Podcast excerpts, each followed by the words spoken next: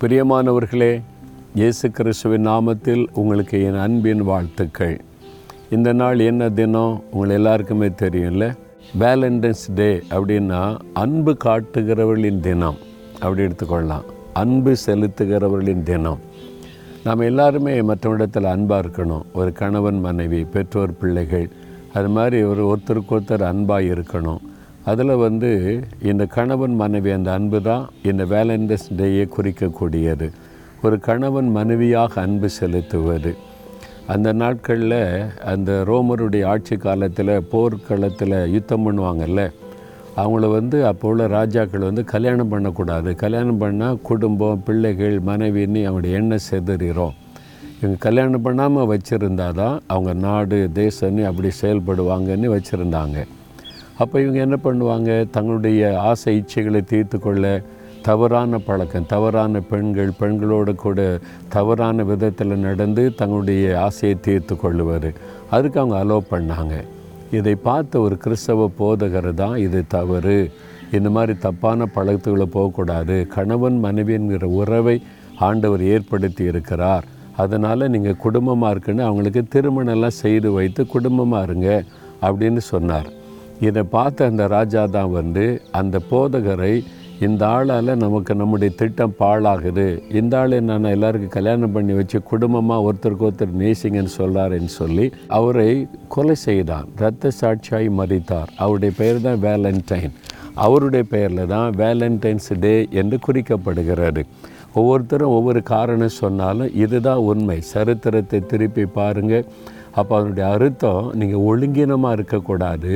ஒரு கணவன் மனைவியாக நேசித்து குடும்பமாக ஒழுக்கமாக வாழணும். அந்த அன்பு ஒழுக்கமுள்ளதாக இருக்கணும் அப்படின்னு பிரயாசப்பட்டவர் தான் வேலண்டைன் என்கிற அந்த போதகர்.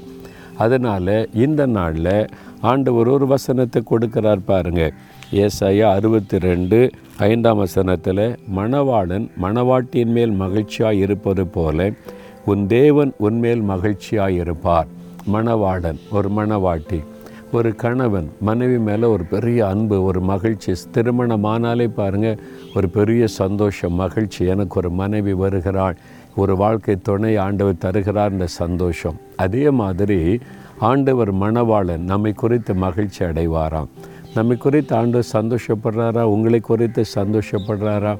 நான் அடிக்கடி ஆண்டவர்கிட்ட கேட்பேன் ஆண்டவரே நான் செய்கிற காரியம் உமக்கு சந்தோஷமா? உங்களை நான் சந்தோஷப்படுத்துகிறேனா அப்படின்னு நான் கேட்பேன். ஒரு ஊழியம் முடிஞ்சு வந்த உடனே ஆண்டவரே நான் செய்த ஊழியம் உமக்கு சந்தோஷமா? என்று நான் கேட்பேன். அவர் சந்தோஷப்படுவதும் தெரியும் கொஞ்சம் வருத்தப்படுவதும் எனக்கு தெரியும். ஒரு கணவன் மனைவிக்குள்ளே உள்ள உறவில் அவங்க சந்தோஷமாக இருக்கிறது துக்கமாக இருக்கிறது விளங்கி கொள்ள முடியும். அதே மாதிரி தான் ஆண்டவர் நம்மிலே மகிழும்படிக்க நம்ம நடந்து கொள்ளணும். நான் மணவாட்டி இயேசு கிறிஸ்து மணவாளன் என்னிலே நீங்கள் மகிழணும் ஆண்டவரே. நமக்குள்ளே உள்ள உறவு ஒரு கணவன் மனைவிக்குள்ள உறவை போல மணவாளன் மணவாட்டிக்குள்ள உறவை போல இயேசுவோடு கூட அந்த மாதிரி அன்பிலே நாம் இணைந்திருக்கணும். இந்த நாளில் அதை நினைத்து பார்த்து ஆண்டவரே உமக்கு ஸ்தோத்திரம். நீரின் மணவாளன் நீங்கள் எப்பவுமே என்னை குறித்து சந்தோஷப்படணும். எப்போ ஒரு மனைவி குறித்து கணவனுக்கு சந்தோஷம் ஒரு கீழ்ப்படிந்து இருக்கும்போது சொல்கிறதெல்லாம் கேட்டு நடக்கும் பொழுது ஒரு ஒழுக்கமாக பரிசுத்தமாய் நடக்கும்போது ஒரு கணவனுடைய முகம் கோணாமல் நடக்கும்போது தான் மனைவி குறித்து சந்தோஷம் வரும். நாமும் அப்படி இயேசுவனிடத்தில் அவரை துக்கப்படுத்தாதபடி நடந்து கொள்ள அர்ப்பணித்தா நம்ம கூட எப்போவுமே ஒரு சந்தோஷமாக மகிழ்ச்சியாக இருப்பார். அதனால் உங்கள் வாழ்க்கையிலே குடும்பத்தில் அந்த அன்பின் உறவு நிலைத்திருக்க. ஆண்டவர் உதவி செய்யட்டும். ஆண்டவரோடு கூட உள்ள ஐக்கியத்தில் நிலைத்திருக்க ஆண்டவர் உதவி செய்வார். தகப்பனே நீர் எங்களுடைய மணவாளன். இயேசுவே மணவாட்டியாய் உம்மோடு நான் நெருங்கி வாழவும். எப்பொழுதும் உம்மோடு கூட நீர் இந்த சந்தோஷப்படுகிற மாதிரி நடந்து கொள்ள என்னை ஒப்பு கொடுக்கிறேன் இயேசுவின் நாமத்தில் ஜெபிக்கிறோம் பிதாவே. ஆமேன் ஆமேன்.